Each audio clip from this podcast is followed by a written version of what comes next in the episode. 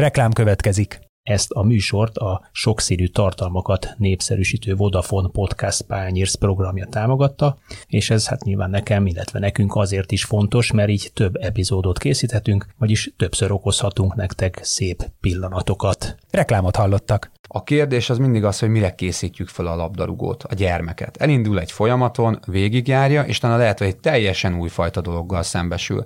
Tehát a tudatosság, ami szerintem itt a, az átmárt nagyon nagy mértékben a tudatosság, amit, amit kell mondani, és minél több szegmensből, nagyon széles spektrumba vizsgálták a gyerekeknek az alkalmasságát erre a játékra. Zicser, avagy kapásból a léc alá a 24.hu podcastja a top futball történéseiről. Laikusoknak receptre, fanatikusoknak vény nélkül. Sziasztok, én szokás szerint Kálnoki Kis Attila vagyok. Az ugye már nem újdonság, hogy Szoboszlai Dominikot és Kerkes Milost idén nyáron megmozgatta a nemzetközi játékozolási piacot. Mindkét válogatott labdarúgó tetemes summáért váltott klubot Lipcséből Liverpoolba, illetve az AZ Alkmártól Morsmusba.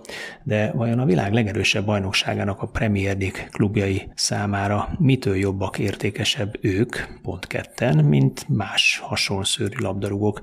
Miért nem termel a Magyar Akadémia rendszer több olyan fiatalt, akik egy-két NB1-es év után felkeltik a magasabban jegyzett bajnokságok érdeklődését? Mi hiányzik belőlük egyáltalán?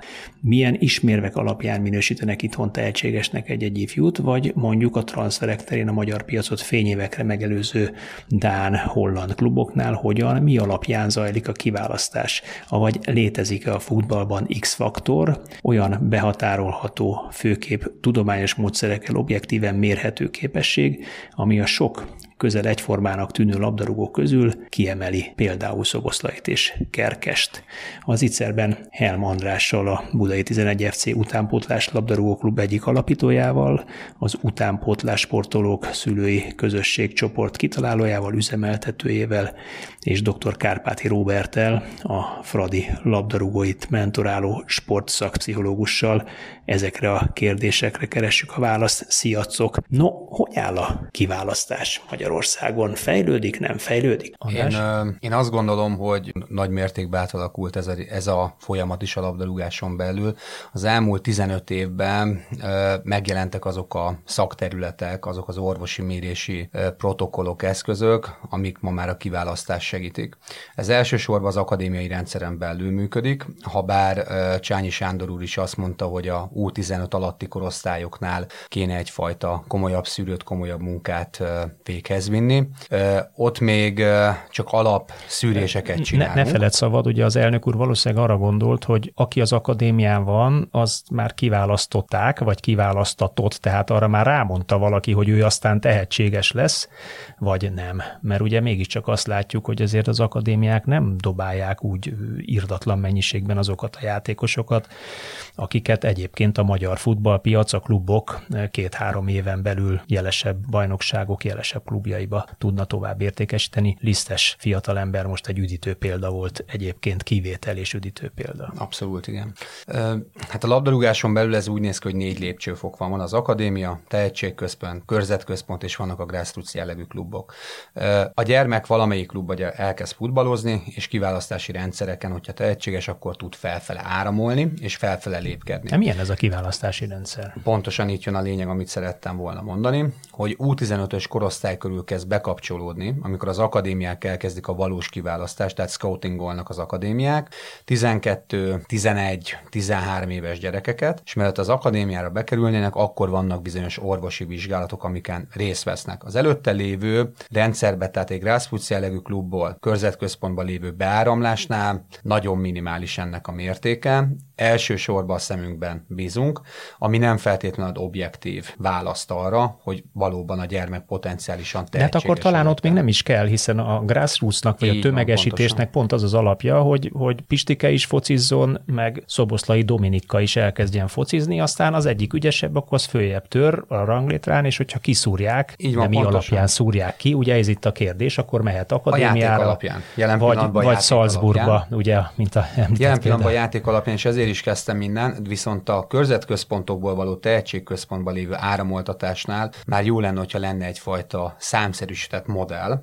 mert a tehetségközpontokban lévő gyerekekből azért már válogathatna az akadémia. És len, jó lenne, hogyha az akadémiák számára lenne egy, egy előszűrő, és a tehetségközpontokban is már olyan protokollrendszer alakulna ki, ami nagyon hasonló az akadémiai rendszerhez. Vannak felmérések természetesen, ami, a, ami vonatkozik a fizikalitásra, a technikai szintre, bizonyos szempontból a mentális szintre, a taktikai szintre, de ezeknek csak egy, egy picit nagyobb százaléka, mint az 50, vonatkozik a objektív számokra, a többi az kicsi szubjektív. Uh-huh. Tehát én azt gondolom, hogy, hogy ahhoz, sok hogy a szubjektivitás? A szubjektivitás mértéke jelen pillanatban szerintem nagyobb, mint kéne, hogy legyen. Tehát nagyon sok, nem rendelkezünk sok gyermekkel egy korosztályban. 8-10 ezer gyermek, az már szerintem az egy komoly szám, hogyha el tudunk indulni.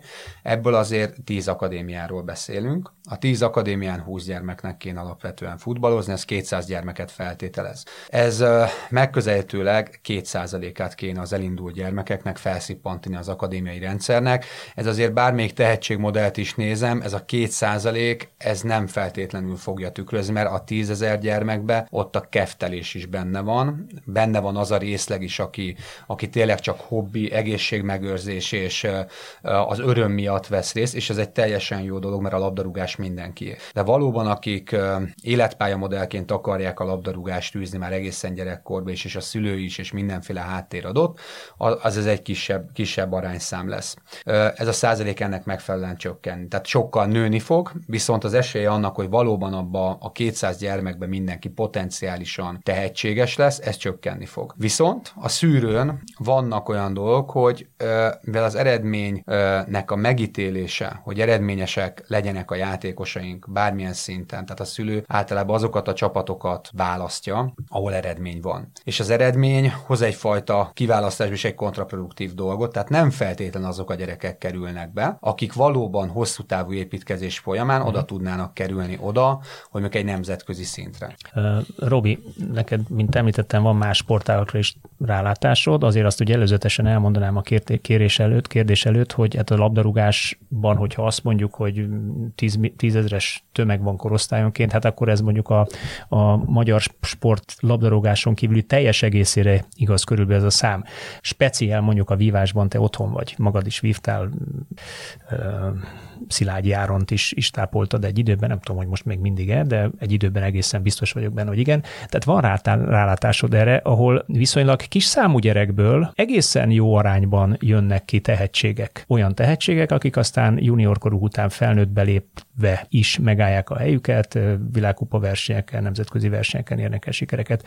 Nyilván nem akarom a két sportágat összehasonlítani, vagy a két sportágnak a, a nehézségi fokát, vagy, vagy szűrő mennyiségét ma a labdarúgáson egy iszonyatos kis résen bújik be egy-két ember a végén egy nagy tömegből, itt egy picikét nagyobb résen jóval kevesebb ember tud bebújni, tehát ilyen szempontból a vívás valószínűleg könnyebb helyzetben van, mint a labdarúgás, de mégis érdekes az, hogy mondjuk száz vívóból, vagy száz magyar kardozóból mondjuk 5-6 biztos, hogy oda fog érni a nemzetközi szintre, és nagy valószínűséggel előbb-utóbb világbajnok lesz csapatban, egyéniben érmet fog nyerni, míg ez azért a futballban nem igaz, messze nem igaz.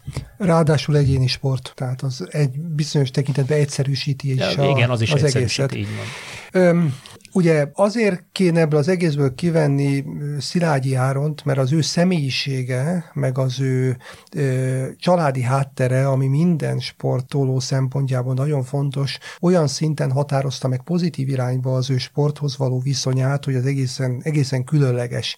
Tehát az Áron tényleg... De hát ezt látjuk, ne feled szabad a fociban is, mert ugye pillanatnyilag azok a srácok válogatottak 20-21-22 évesen, az összesnek az édesapja első osztályú vagy válogatott labdarúgó volt volt. Tehát Vagy ugye pillanatok Csobot Kevin, Szoboszlai, mondjuk a Bolla papa nem, de őt a, a, a Szoboszlai papa is tápolta, ő nem volt futbalista, ki van még? Szalai, Szalai Attila, igen. hoppá, igen, válogatott igen. játékos volt az édesapja, tehát ugye a... nem? Ők nem, igen.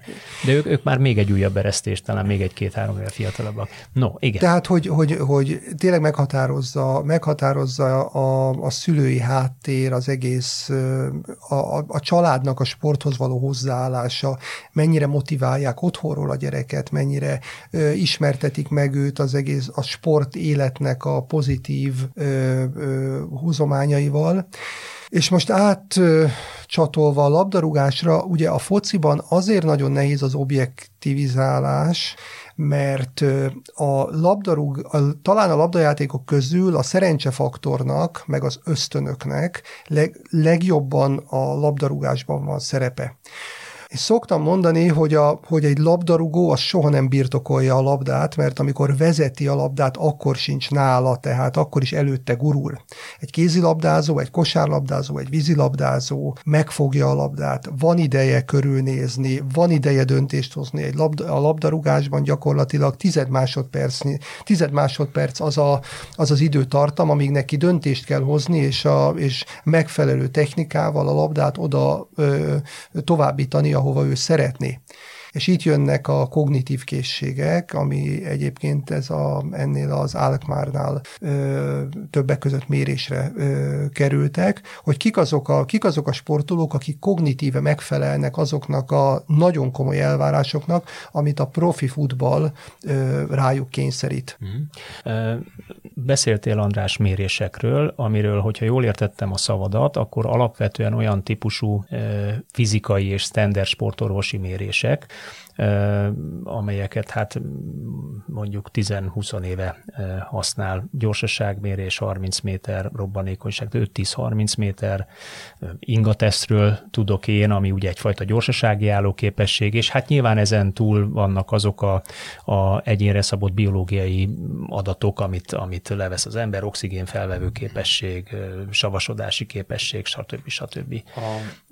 Mi az, mi a, mik a tehetség ismérvei egyáltalán a labdarúgásban? Labdarúgásban. Tehát te edző vagy, és én megkérdezem tőled ma a modern futballban, ahol mondjuk durván egy 30 méteres csíkon szaladgál 20 ember, és próbálja az egyik áttörni az ellenfél falát, a másik meg próbálja megakadályozni azt, hogy áttörjék. Rendkívül kerületen, rendkívül fölgyorsult játékban mi a tehetség ismérve? Ö, azért kiegészíteném ezen már kicsikét, amit mondta, hogy milyen felmérések Jó, vannak. elnagyoltam, bocsánat. Picit elnagyoltad, mert azért itt a, az akadémiákon megjelent a véranalízis, nagyon erőteljesen, megjelent a dinamo termométeres mérések, a kognitív mérések amúgy Magyarországon nagyon régóta jelen vannak. Sajnos Petre Kanics Máté ő, ő elhunyt, ha jól tudom, a tavalyi évben. Én dolgoztam vele 7 évig. Tehát ő már 10-12 évvel ezelőtt az a EG koherencia mérésen keresztül ő mérte a labdarúgókat, és valós adathalmazunk van, hogy ez most melyik cégnél, vagy akár a TF-nél van, és ez publikálásra még miért nem került ez egy, ez egy jó kérdés. És azóta persze. méri ezt valaki egyébként? Én tudtommal igen, mérik, tehát én úgy tudom, tudom.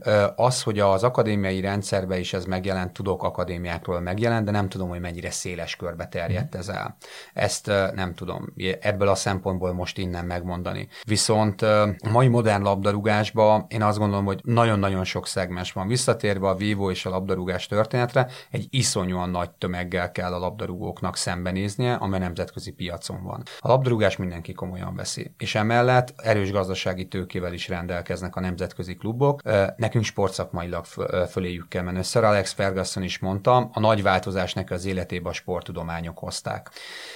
Ebből a szempontból megközelítve nekünk ebben nagyon sokat kell előrelépni, hogy a kiválasztásunk egy idézőjelben ilyen kicsi országból még erőteljesebb legyen, de a labdarúgóknál, hogy mi az, ami döntően fontos, az összes szegmensből minimum, a minimális szintet meg kell húznunk, hogy mi kell ahhoz, az a, mi az a minimum. Ez, ez, ez meg, van, meg van húzva, tehát létezik ilyen, hogy, hogy van egy MLS ajánlás, hogy mennyire kell gyors legyen, tólig, mennyire kell, mentál, milyen mentális tényezőknek kell megfeleljen, Ezt, uh... milyen technikai tudás szintnek kell megfelelni, jobb lábbal, bal lábbal, mennyire lehet az erősebbik lágy 60-70-40 százalékban, vagy elég, ha csak 80-20. Tehát annyi, annyi dolgot tudnék itt hirtelen felsorolni, hogy, hogy hihetetlen, de nem tudom erre rá törekvés, választ. Én úgy tudom, hogy erre elindult egyfajta törekvés. De 2023-ban törekvés indult el, azért Igen, az elég, elég viccesen, viccesen hangzik, mert, mert körülbelül én 30 éve hallgatom, hogy az utánpótlás felé kell fordulni, az utánpótlás felé kell fordulni, de, de én nem látom tömegével azt a utánpótlás játékost, akiket külföldön értékesítünk. Én azt mondom, hogy elindult egy folyamat, de még nem látjuk ennek az eredményét. Tehát konkrétan nem jutott le számok,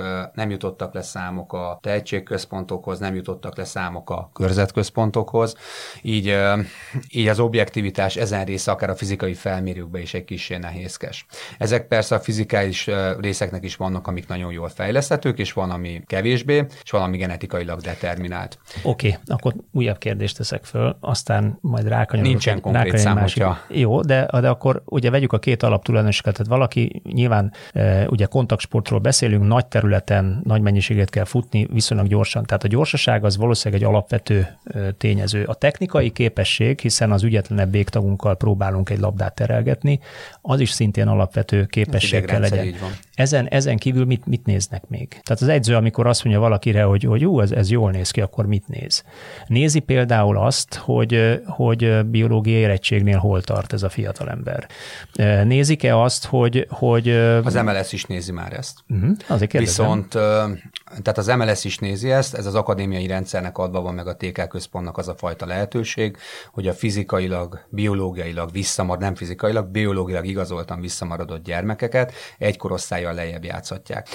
Ez mióta van? Ez nem olyan régóta. Ez másfél éve történt meg. Na, hát ébredés ez, ez egy, végül, ez egy de végre azért fölébredtünk. Azért mondom, hogy késő Igen. ébredés, de fölébredtünk. Ez fölébredtünk, viszont ennek is van azért egy érdekes szegmense, hogy valójában ahol tömegek jelennek meg a grassroots egyesületeknél és a körzetközpontoknál, ahol a legnagyobb tömeg van, és valószínűleg ott lesz a legtöbb ilyen biológiailag lemaradott gyermek, ott ez viszont nem engedélyezett. Tehát azt mondom, hogy a tehetségközpont és az akadémiák ezt meg tudják tenni, ha bár az ő kiválasztásuk elsősorban az eredménycentrikusság és az eredmény kényszer miatt, amit akár a szülők, vagy akár a, a, a rendszer is ad magából, ezért az akcelerált, a biológiai érettebb gyerekek irányába indult el, akiknek a sebessége valóban gyorsabb, de nem a valós jövőbeni sebességüket mutatja meg.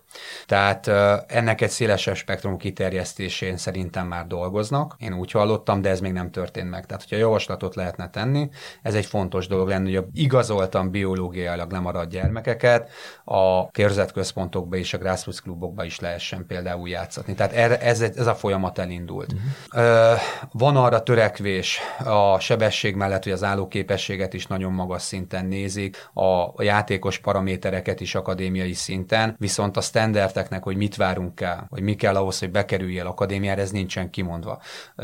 Ez az én magánvéleményem, az, hogy milyen játékost keresünk, arra nem válasz az, hogy a jót. Uh-huh. Tehát ennél sokkal precízebben és pontosabban kell meghatározni, hogy kiket keresünk. Te hát kéne keresni a... azt az X-faktort, ugye, ami, amire azt mondjuk, hogy, hogy ebbe, ebbe van valami ebbe a gyerekben. meghatározni ami... a minimumokat. Igen. Tehát azt mondani, hogy és van egy bizonyos alkat, van egy bizonyos sebesség, van egy bizonyos alapálló képesség, egy VO2 max, van egy bizonyos kognitív képesség, ami alatt azt mondjuk, hogy az esélyed egyenlő szinte a nullával. Persze természetesen tisztába kell lenni, hogy minden fejleszthető, de nagyon nem mindegy, hogy mi beülünk bele. Lehet-e, lehet-e válogatott vagy nemzetközi szintű labdarúgó egy olyan játékosból, aki egyébként mondjuk még, és akkor töröljük el a, a accelerált vagy későn érő típus kérdést, aki mondjuk mondjuk 20 éves korában is e, gyors, technikás, viszont a kognitív képessége nulla, a döntéshozatali képessége nagyon alacsony, vagy sebessége nagyon alacsony, mondjuk ez abban nyilvánuljon meg abban például, hogy szélsőként, támadóként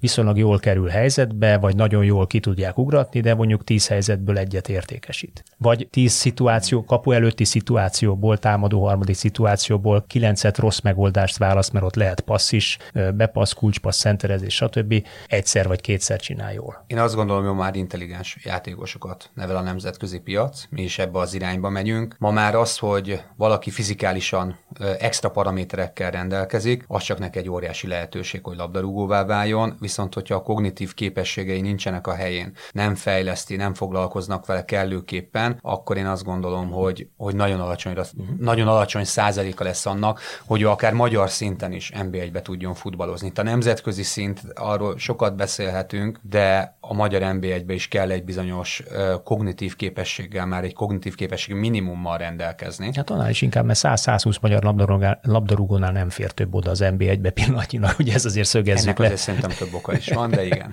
Oké, okay, de viszonylag kicsi az a szám, ezt, ezt csak azt akartam mondani, aki, aki oda tud férni. No, nem tudom, nektek föltűnte, Robi már említetted, mert az adás előtt átküldtem nektek egy, egy nagyon érdekes cikket, egy külföldi írást fordítottak magyarra, egy blogon találtam, ami visszavezeti a 2022-23-as JUS BL sikerét, az AZ Alkmaar sikerét egyfajta teljesen új projektre és kutatásra. Ugye az AZ Alkmaarról azt kell tudni, mert aki véletlenül nem kivette volna a hallgatóink közül a, a ifjúsági bajnokok ligáját, hogy az egyenes kieséses szakaszban 19 gólt rugott és kettőt kapott. Többek között az Eintracht Frankfurt gurította haza egy 5-0-al, a Barcelonát egy 3-0-al, a Real Madridot 4-0-al, az elődöntőben a Sportingban 2-2-t játszott. Ugye a Sportingról tudjuk, hogy a világ egyik, hanem legerősebb kiválasztó, szerzőtető utánpotlás játékos, ráadásul Dél-Amerikát is maximálisan fölözik. Majd a végén a Hajdúszkliket verték a döntőben 5-0-ra.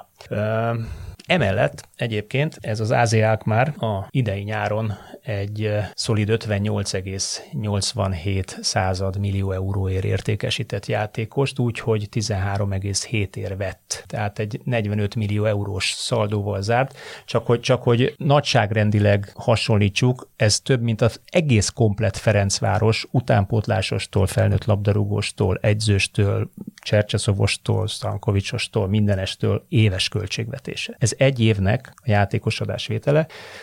Tavaly 22-23 kicsit gyengébével zártak, 21-22-ben 45 milliós plusszal fejezték be, és egyébként nagyon érdekes, mert ez csak az utolsó három-négy évnek ilyen magasak a, a, a, az értékesítései. Az Ákmár és a holland labdarúgás egyébként mindig figyel arra, hogy pluszos legyen a játékos értékesítés, és egy-két klubot talán engedi meg magának, hogy, hogy nem. De az Alkmárnál is mindig pluszos volt, de most mintha valami léptéket ugrottak volna, és az imént említett cikk, amit küldtem, az arról szól, hogy 2009 magasságában egy Erik Kastyan nevű ö, újságíró a Real Madrid edzését figyelte, és egyébként szereti a futballt, a labdarúgást, és, és az, arra azon gondolkozott, hogy, hogy, hogy mi különbözteti meg Cristiano Ronaldo-t a, a többitől. Tehát mitől extrább, maradjunk en az X-faktor kinevezni, mit, mit, mitől extrább? Tehát még, még egy Figo, meg ezek, meg mindenkitől is kitűnik ez a, ez a csávó. És agyalt, agyalt, agyalt, majd aztán a, az Amsterdam Egyetem két ideggyógyászát 2012-ben fölkérte egy, egy ilyen kutatásra, alapítottak is egy céget, egy Brain First nevű céget, azzal a, a céllal, hogy az edzők által tehetségesnek vélt utánpótlás labdarúgók agyának a működését különböző tesztekkel elemezve kiszűrjék azt, aki tényleg tehetséges, vagy, vagy, vagy mondjuk megállapítani mondjuk azt, hogy egy-egy klub utánpótlás korosztályában futballozó játékosokban rejlő várható sport, ergo üzleti potenciál mekkora van benne.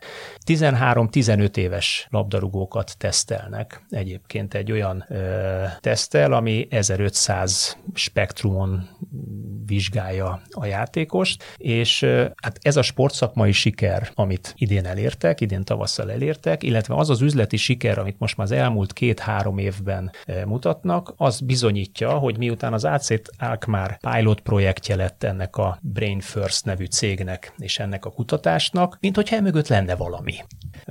Mit gondoltok erről, hogy ez ténylegesen mérhető ilyen, ilyen exakt módon, és, és ezt kellene, Robi, ezt kellene itt Magyarországon is esetleg alkalmazni, hiszen ez egyébként nyitott biznisz, fölmentem a honlapjára, elő lehet fizetni rá nem kevés összegért egyébként, de miután a futballban én a nem kevés összegnél még nagyobb összegek mozognak, jelentősen nagyobb összegek mozognak, most már úgy tűnik, hogy egy-két Premier klub is befizetett ebbe a történetbe. Én azt gondolom, hogy lehet, hogy itt, itt Magyarországon is érdemes lenne ezen elgondolkozni.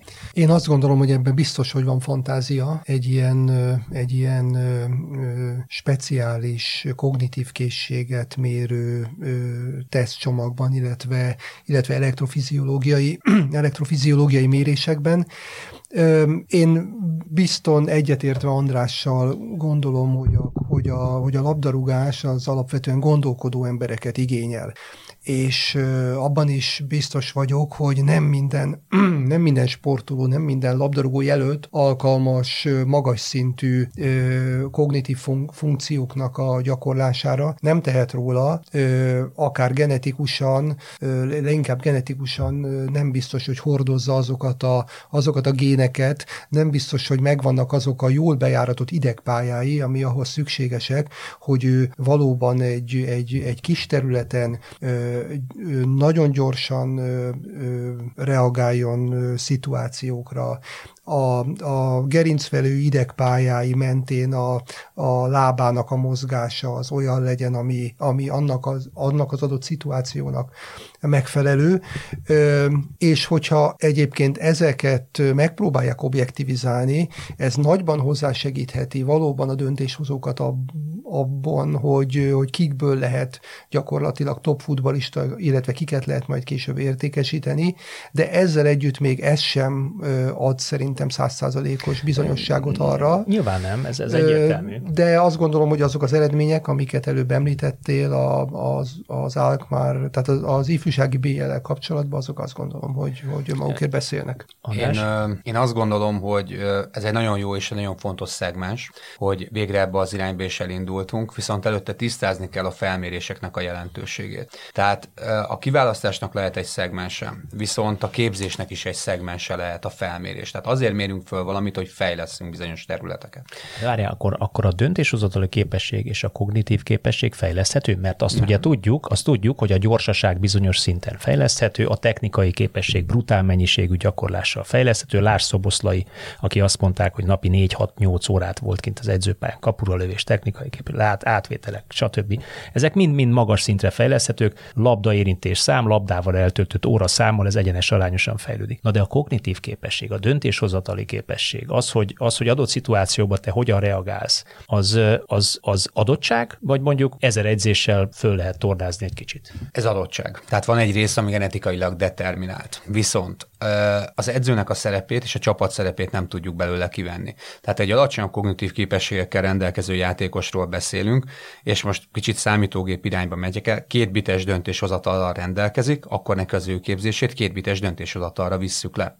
Hogyha ő egy összetett, egy nagyon komoly HQ processzor, akkor ő neki tudjuk, hogy hova tudjuk eljuttatni, és mennyire terelhető. De két bitesből lehet nemzetközi szintű játékos, vagy első osztályú szintű játékos? Nem, de tudja szolgálni megfelelően. De viszont, viszont tehát, részfeladatokat termelés, el tud látni adott esetben. Így van, hogyha neki, tehát, tehát olyan játékosoknak a kognitív, most egy direkt két szélsőséget mondtam, uh-huh. de a kognitív képességek is nem azonos szintűek lesznek egy csapatban. Tudni kell azt, hogy kitől mit várok el. Ez csapatkohézióba kell működtetni. Az egyiknek egyszerű feladatokat adok, a másnak adok szabad kezet, döntési folyamatokat adok. A döntési folyamatokat föl kell tudni építeni. Valakinek a döntéshozatali folyamatban egy nagyon egyszerű folyamatot kell neki fölépíteni, neked megszerzed a labdát, passzolod oda a Pistának. Ennyi az ő folyamat. Ő ennyit fog tudni megcsinálni. Értem, Szabad én, terület előtt ugye abból indulunk ki, hogy és, és a világ top bajnokságaiban vannak főképp a legjobb csapatok, ahogy én látom, nem hogy 11, hanem inkább 22-24 olyan játékos szerződtettek, akiknek ez a kognitív képessége független attól, hogy balvédő, jobbvédő, középpályás vagy támadó, jelentősen magasabb az átlagnál. Te ugye arról beszélsz, ami teljes természetesen az utánpótlás sportban, hogy Pistikének egyébként kevésebb a, a, vagy alacsonyabb a kognitív képesség és a döntéshozat gyorsága, ezért Pistikét te inkább arra fogod terelni, mert szeretjük Pistikét, aranyos része a csapatnak, nem akarunk senkit se elküldeni, Pistike mondjuk a jobb védő pozícióban mindig kerest Ferikét Pistikén labdával. Ez így van, viszont hogyha... De azt már tudjuk akkor, hogy Pistikéből nem lesz nemzetközi futballista. Persze, ez egyértelmű. De hogyha nemzetközi szintről termelésről beszélünk, hozhatunk egy Dinamo Zagreb példát is, és hozhatunk egy Ausztria Wien példát is. És a következőt látjuk. Én mind a két helyen volt szerencsém eltölteni másfél hetet. Mind a kettőről tanulmányúton voltam. A kognitív képesség fejlesztésről az egyik helyen 7 évvel ezelőtt tettem fel a kérdést, a másikról 6 évvel ezelőtt. Azt mondta, mondták, hogy nem. Automatise, ezt mondták Németországban, automatizmus, automatizmus, hát azt most látjuk, hogy a németek hol vannak ezzel az automatizmussal. Igen, de az, ugye ez, ez volt a 2002-3-as, ugye abszolút, ez már 20 évvel ezelőtti volt. történet. Viszont, német, osztrák vonal, viszont, ezt csinálták. Így van, német, osztrák volt, hogy ők most hol tartanak. Viszont a horvátok is ezt a vonalat követték, és jönnek ki olyan játékosok, akik azért millió eurókért mennek el a magyarhoz képest brutális összegbe.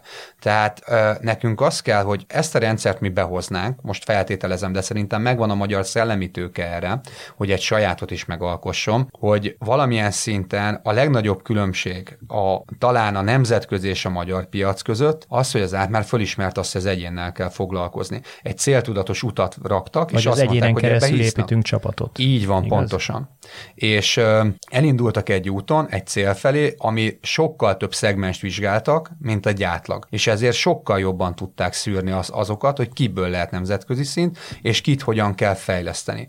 Nálunk ez a szegmens, mi szinte majdnem mindenkinek ugyanazt adunk. Ö, és hogyha... Hát de ha minden nap rántott hús kap mindenki, akkor... Akkor nagyon abból... jól fogjuk tudni megemészteni a rántott húst, én Igen. ezt fogom tudni igen. mondani, de nem mindenki ugyanolyan akkor, mértékben. Akkor hiánybetegségeink lesznek. Ugye? Így van. Tehát az, igen. igen Ugye? de ezért Tehát, ha hozzá zöldséget, amit kéne, vagy hát akkor, akkor, akkor lényegében Robi, te mondtad ki itt a kulcsszót, tehát aki ezt ma már nem csinálja, az hiányt generál képzés terén, egyéni képesség terén, és akinek már hiánya van, az valószínűleg nem fog tudni még csak első osztályú szinten sem futballozni. Ez így van. És egyébként ez messzire vezet, mert ugye, mert ugye a nem tudom, hogy az edzőképzésben mennyire van benne a differenciált ö, edzésnek a, a tematikája. Tehát pont, amit az András mond, hogy a Pistikével máshogy kell, mert más bír el, és a Szoboszlaival máshogy kell, mert más bír el. Hogyha az edző uniformizálni akarja a játékosait, abból nem lesz, abból, abból frusztrált Pistike lesz, és frusztrált Szoboszlai lesz, mert hogy valószínűleg egy ilyen köztes állapotot fog előidézni, az, ami az egyiknek még sok, a másiknak meg már sok. Ez körülbelül olyan, mint a mindenki szürke, ugye, tehát senki se legyen kiváló ötös, mindenki legyen hármas. Az Igen. egyest hozzuk föl hármas szintre, de az biztos, hogy az ötöst is le fogjuk húzni akkor hármas szintre. Ez ugye kicsit ilyen távoli, távoli múltban mutató oktatáspolitikai kérdés is, de mondjuk ez ennek valószínűleg van köze ahhoz, hogy azok a, az, az az edzői generáció, aki mondjuk 20-30-40 éve szocializálódott, az, az valószínűleg ebben a gondolkodásban nő föl. De viszont ami nekem kifejezett kifejezetten tetszik ebben a, ebben a modellben, az Alkmaar modellben, nevezük csak Alkmaar modellnek, az az, hogy ugye ez kb. 2018 óta működik, vagy működteti közösen az Alkmárral, vagy használja pilotként a, a holland klubot, hogy, hogy nagyon fontos az, hogy, hogy a tehetségeket ezeket tesztsorozattal, ezzel az 1500 ponton mérhet, vagy annyi olyan er-, eredmény mennyiséget kihozó és abból leszűrő tesztsorozatnál nem az aktuális nézik sosem, hanem a jövőbeni potenciál. Tehát ez olyan, mintha valakinek lenne egy géntérképe, amiben benne van, hogy, meg van is géntérkép, hiszen ezt is vizsgálják, benne van, hogy milyen betegségekre valószínűleg hajlamos, merre, melyikre kevésbé, milyen táplálékok, mennyi, milyen a sóérzékelésed, és ez tök mindegy, hogy 12 éves gyereknél csinálják meg, vagy egy 70 éves embernél, ugyanaz fog kijönni, bocsánat, ugyanaz az ember ugyanaz fog kijönni, hogy 70 éves korában vagy 12 éves korában vizsgálják. Én azt feltételezem, hogy ez a fajta teszt közel hasonló, tehát hogyha ezt kellő időben hajtják végre egy labdarúgónál, valóban a, a biológiai érési folyamat megindulása előtt mondjuk, hogy ki az, akivel érdemes a továbbiakban foglalkozni, független attól, hogy 20 éves korában fejezi be a biológiai érését és a növekedését, izmosodását, vagy már 15 évesen olyan lesz, ha akiben belekerül ebbe az utolsó harmadik harmadba, amit ők írnak, tehát a legmagasabb potenciálú harmadban, azzal érdemes lesz foglalkozni. A többivel valószínűleg azt kell mondani, hogy hát te nem leszel egy áziák már szintű labdarúgó, viszont tudjuk neked ajánlani itt a szomszédban a másod meg harmadosztályú kis klubot, köszönjük szépen. És ott ezt is teszik egyébként. Nekem az a kérdésem. Igen. Én most kijelentettem, hogy, nem kérdeztem, bocsánat. Hogy, Szóloztam egyet.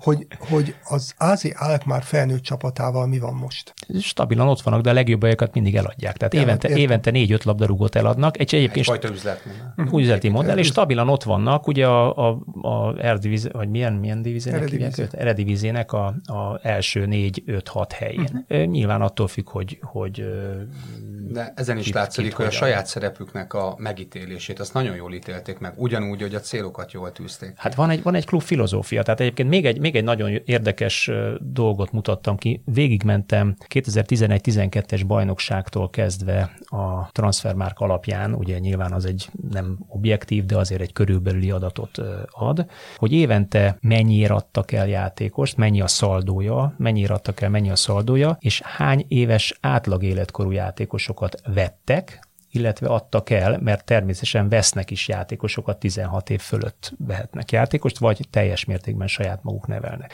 És nagyon furcsa, mert, mert amíg 2011-12-ben a 22,6 éves átlag életkorú játékosokat vettek, és 25,1-et adtak el, és egyébként 13-ban és 24,7-eseket adtak el, addig az elmúlt három évben már 21,20,9 éves játékosokat vettek átlagban, akiket nem saját maguk neveltek föl, mert olyan is van természetesen, és 23 éves korban, vagy közvetlen 23 éves kor után adták el. Tehát az elmúlt, elmúlt négy évben 23,4 meg 7 meg 5 az eladott játékosok átlag életkora, és mondom, nem egyet adnak el évente, hanem 5-6-ot hetet. Brutális méretű termelés van ennél a klubnál, amit egyébként nehezen tudok elképzelni, hogy hogy lehet ezt, ezt projektként kezelni, tehát ez tényleg egy külön tanulmányt ez biztos. érne meg, hogy, hogy hogy állítják sorba a katonákat, hogy igen. tudják azt, hogy most a, ú, kit is adtak el legutóbb, ezt a Reinders, Reindersnek hívják a fiatalemet, Ácsi Milának 19 millió, tudjuk, hogy most eladjuk a Reinders, ja, Kerkes Milos mellett, igen, eladjuk a Kerkest, a Reinders,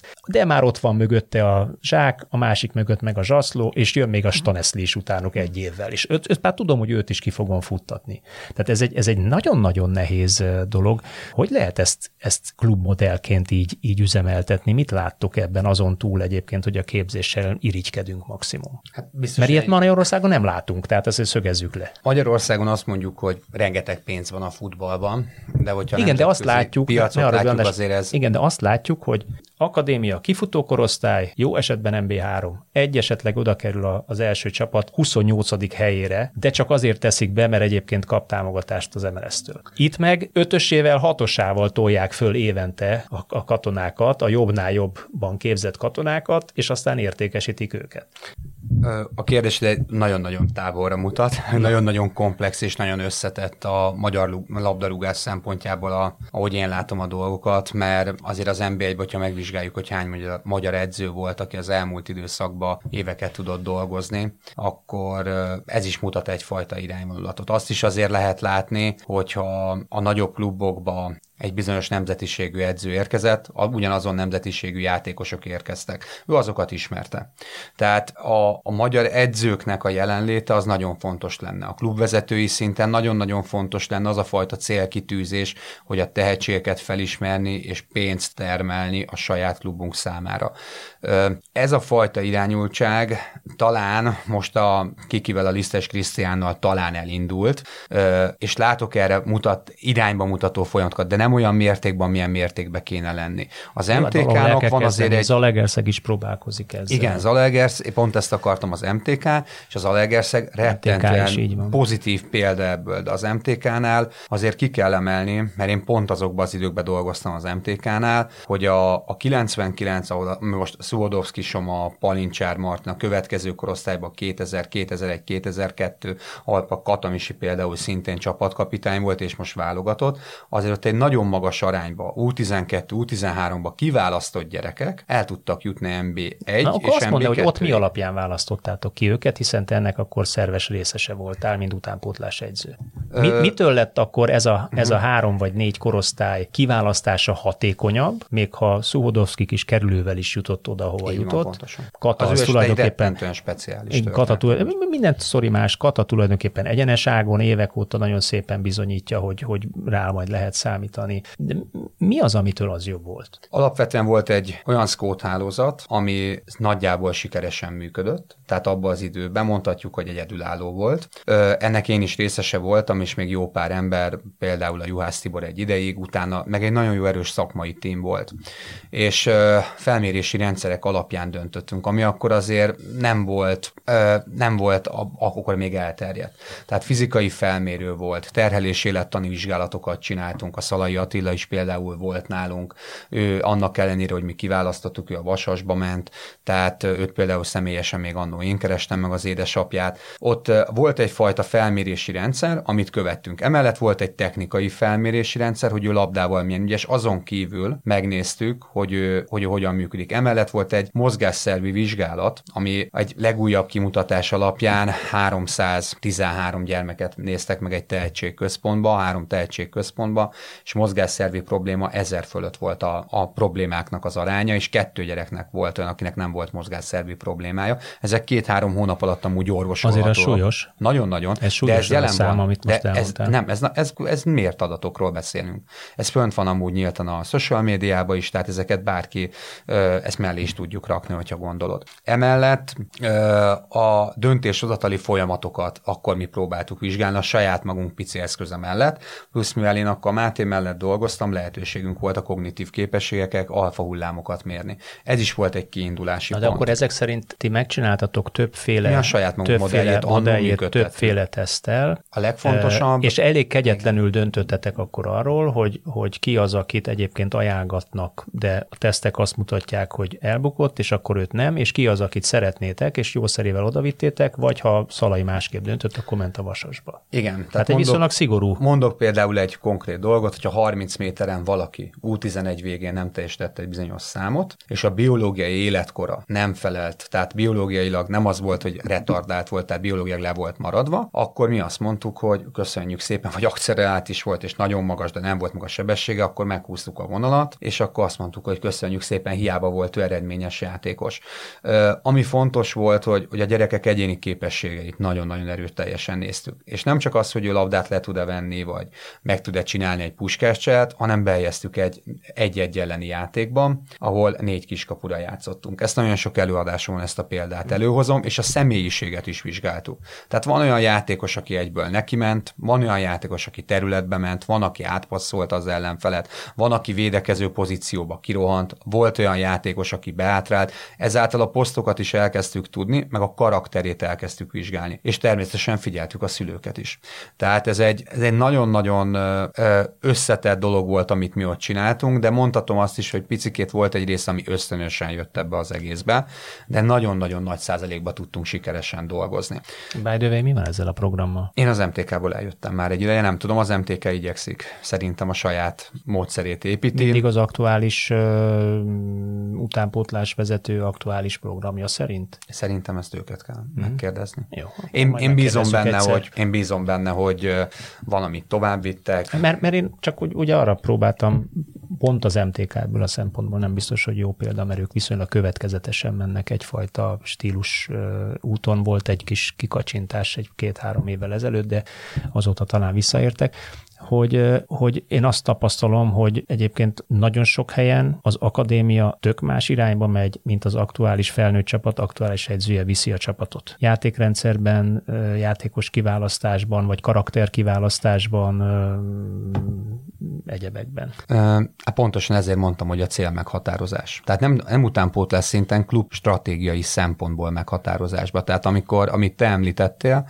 hogy az utánpótlásban van egyfajta játék, és az utánpótlás váltás után kikerülő játékosnak át kell lépni a legnehezebb lépcsőfokot a felnőttet, ott egy teljesen más játékkal találkozik. A kérdés az mindig az, hogy mire készítjük fel a labdarúgót, a gyermeket. Elindul egy folyamaton, végigjárja, és talán lehet, hogy egy teljesen újfajta dologgal szembesül.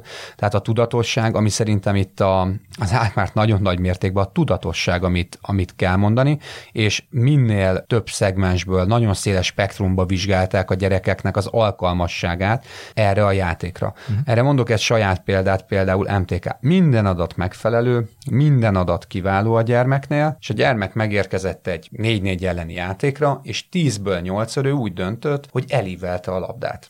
Ez számunkra azt mutatta, hogy az ő gondolkodása, az ő belső ösztön, az ő személyisége egy adott dolgot mond. A legtávolabb lévő pontot keressem. És mi erre azt mondtuk, hogy mi nem ezeket a játékosokat keressük. És őt én személy szerint például a Ferencvárosba irányítottam, és ma amúgy különben labdarúgó lett, tehát a Ferencvároson keresztül. Most jelen pillanatban MB2-ben van, de valószínűleg el fog tudni jutni MB1-ig. De ezek a folyamatok, tehát a, a személyiség, a karakter, a fizikalitás, a mentális rész, a technikai szint, a családi háttér, a gyermek belső motivációja, ami a mentalitásnak egy része, ezeket mind vizsgálni mm. kéne. És amikor ez megvan, akkor, akkor a kluboknak sokkal jobban kéne arra összpontosítani, hogy az adott személynek megadják, ami neki a legjobb. És nem az, hogy az adott csapatnak és az adott csapat játéknak mi a legjobb. Én ebbe látom alapvetően a, a kulcsot, abba, hogy a magyar labdarúgás ki tudjon lépni a mostani helyzetéből. Szerintem a, a, a válogatott a klubfutballról, klubfutballról, klubfutballról beszélünk. Igen, Ezért mondom, hogy a válogatott határolni. bizonyít, tehát a válogatott bizonyít, és teli van olyan játékosokkal, akik ezt megkapták. Nagy Ádám, Szuodowski Soma, Katamisi, Kerkez Milos, mert őról is, ő neki a hátterét is tudjuk. Szalai Attila, apukája, édesapja külön foglalkozott vele, Szoboszlai hát, Zsolt. Igen. Tehát én nekem is az egyéni képzéssel én is foglalkozom, és látom azt, hogy milyen pluszokat tud adni. Tehát ennek a megvalósítása szerintem el kell nem mindegy, hogy kinek adsz egyéni képzést, mert ugye ennek, van egy, ennek van egy üzletág része is, mert tök jó, mert apukák, anyukák lelkesek, Pistike szeretne, hogy külön foglalkoznak, fizetünk, foglalkozik, csak hogy van-e értelme, ugye? Tehát ez, hogyha van egy ilyen lehetőség, hát még egyszer visszacsatolok ide. De mindenképpen persze, csak igen, nem ilyen értem, mindegyik fejlődni fog, csak ugye a fejlődés Mi a célja, célja, meg behatároltsága azért kérdés, hogy meddig tud eljutni a játékos. És ez ilyen Ákmár modellnél, vagy amit a A klub szempontjából a legjobbak számára kell ezt megadni. Igen. Amúgy akadémiai szinten van egyéni képzés. Csak ennek a, tehát a, a szegmensek, amiket mérünk, minden szegmenset valamilyen szinten lehet fejleszteni, vagy automatizálni, hogy gyorsabban ismerje föl. Jelen pillanatban a technikai szinten vagyunk az, hogy automatizálunk, meg a játékot próbáljuk fejleszteni egyéni szinten. De emellett azért vannak olyanok, nem mindegy, hogy a jobb oldali back az 37 méter sprintel, a belső védőnek a fordulékonyságára kéne odafigyelni, egy center támadónak a fizikai adottságai, amilyen játékstílusban játszik, elmozgó center, erőcenter, mi, miért kell erősíteni. Tehát mindenkinek szinte, mondhatom azt, a Temesvári Attila volt kint a Chelsea-nél, hogyha jól emlékszem, van, és ő mondta azt, hogy az U19-es edzésen vagy 17-es edzésen vett részt, hogy több edző volt az edzésen, mint ahány játékos. 19-en voltak a kamerás emberekkel együtt, és a külön foglalkoztak a három támadóval, a cseretámadókkal, a középpályásokkal, mindenkivel. Én, a, én azt gondolom, hogy a jövő futballja az ebbe az irányba fog ellépni. Ebbe az irányba fogunk ellépni, hogy lesz két csapatedzés, és a többi egyéni fejlesztés, egyéni profilfejlesztés. No jó, Robi, van ehhez még esetleg hozzáfűzni valód? Mert, mert uh, én hirtelen úgy, úgy egyrészt elszomorodtam, látva azt, hogy, hogy milyen magasságokban vannak, hát tulajdonképpen az Alkmaart nem is lehet holland nagyklubnak nevezni, tehát egy holland középklub. Milyen, milyen precizitással, milyen ö, vízió, rendkívül tudatos játékos fejlesztés és játékos, hát minek nevezzük ezt, kutatás, mert kutatják is, hiszen nem csak saját maguk nevelnek, hanem máshonnan is hoznak el játékosokat, tesztelik az ő képességeiket, milyen minőségű adatokat vesznek figyelembe ahhoz, hogy kiből válhat nagy valószínűséggel, hogyan szűkítik le azt a tévedési hiba határt, ami ezek szerint Magyarországon még mindig, mindig nagyon nagy.